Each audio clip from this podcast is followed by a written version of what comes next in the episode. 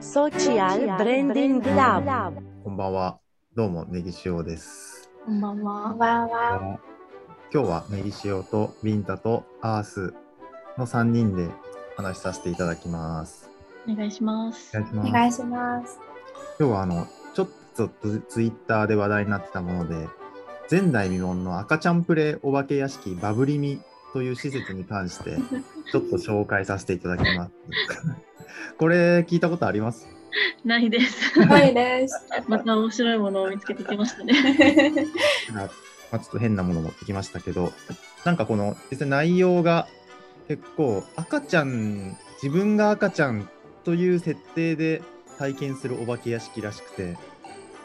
まあ、それがちょっとどんなことをされるのかとか、多分まだちょっとリリースの段階だからわからないんですけど、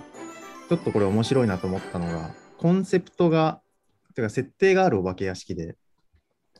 なんかマインドフルネス事業、ホテルリゾート事業、モビリティとか、まあ、いろんな分野でのなんか事業を行っている会社が育児事業に参入しました。っていうので、その育児事業に参入した際に、ちょっとその怪しい会社で悪魔とか恐怖とか研究してる怪しい会社が、なんかその育児事業に参入したというところで、ちょっと夜泣きのメカ割と科学的にちょっと赤ちゃんを分析して、なんか新しいソリューションを作るという事業を始めた時の知見モニターを募集しますみたいな設定らしくて、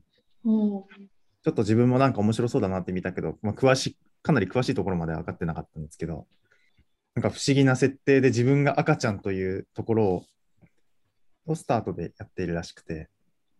まああとなんなんか赤ちゃんになってみるみたいな、自分が赤ちゃんになるっていうのが結構ちょっと SNS 映えというか、割とうん Twitter でも話題になりやすい、なんか、例えば社会人とかが赤ちゃんになりたいみたいなとか、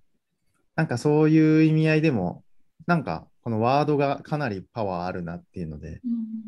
すごい面白いなと思ったのと、建物の2階が、あれ、お化け屋敷なんですけど、1階がバーになってまして、結構なんか、それこそ医療をテーマにしたバーみたいな感じで、ちょっと薬品っぽくお酒飲んでたりっていう、そういうバーなえーになってるんですけど、なんかそこは、なんか見えるらしくて、実際お化け屋敷をに体験してる人をはいはいはい。で、なんかそのおば、お化け屋敷を参加して怖がってる人をなんか見ながら、バーを楽しめるみたいな。っ面白いですね。ていうちょっと設定が、さっきのリード文とかでなんか、他のいろんな紹介文で、大人社会から解放されたいあなたへ。みたいなそういうちょっと赤ちゃんプレイみたいなお化け屋敷っていうのですごいちょっと面白そうだなっていうのと、まあ、あとちょっともう一つ今の時期っぽくてすごいいいなと思ったのが、なんか感染拡大の防止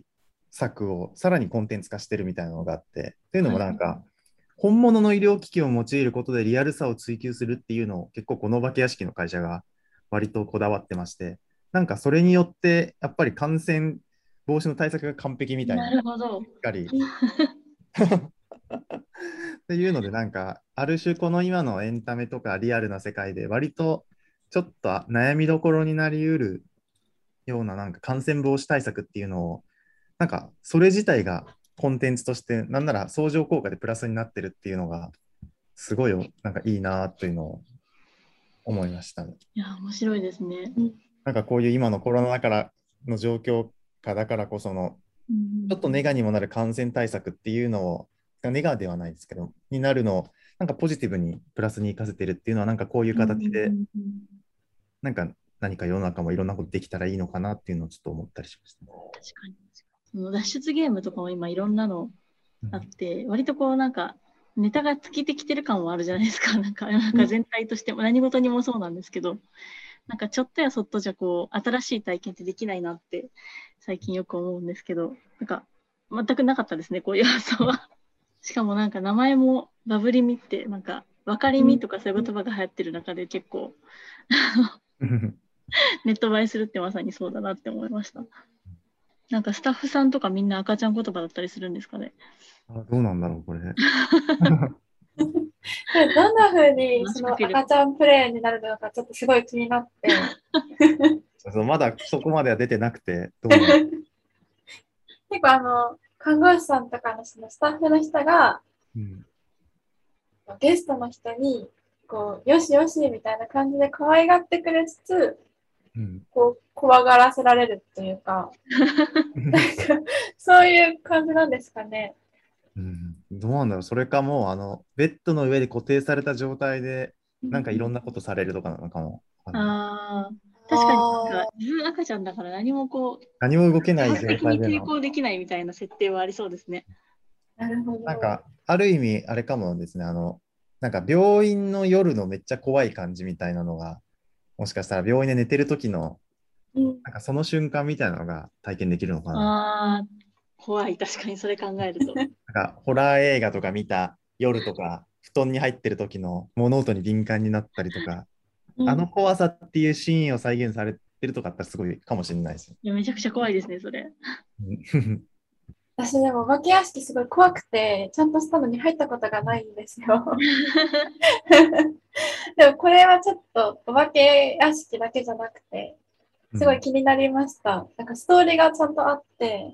うん結構なんか海外の映画っぽい感じのこのポスターとかうん確かうんに確かに。写真が、うんなんか日本のこう、怖さとはちょっと違う感じがして、これなら私もいけるかもと思いながら 今見てました。うんあそれでちょっと思い出したんですけど、なんか去年、あと、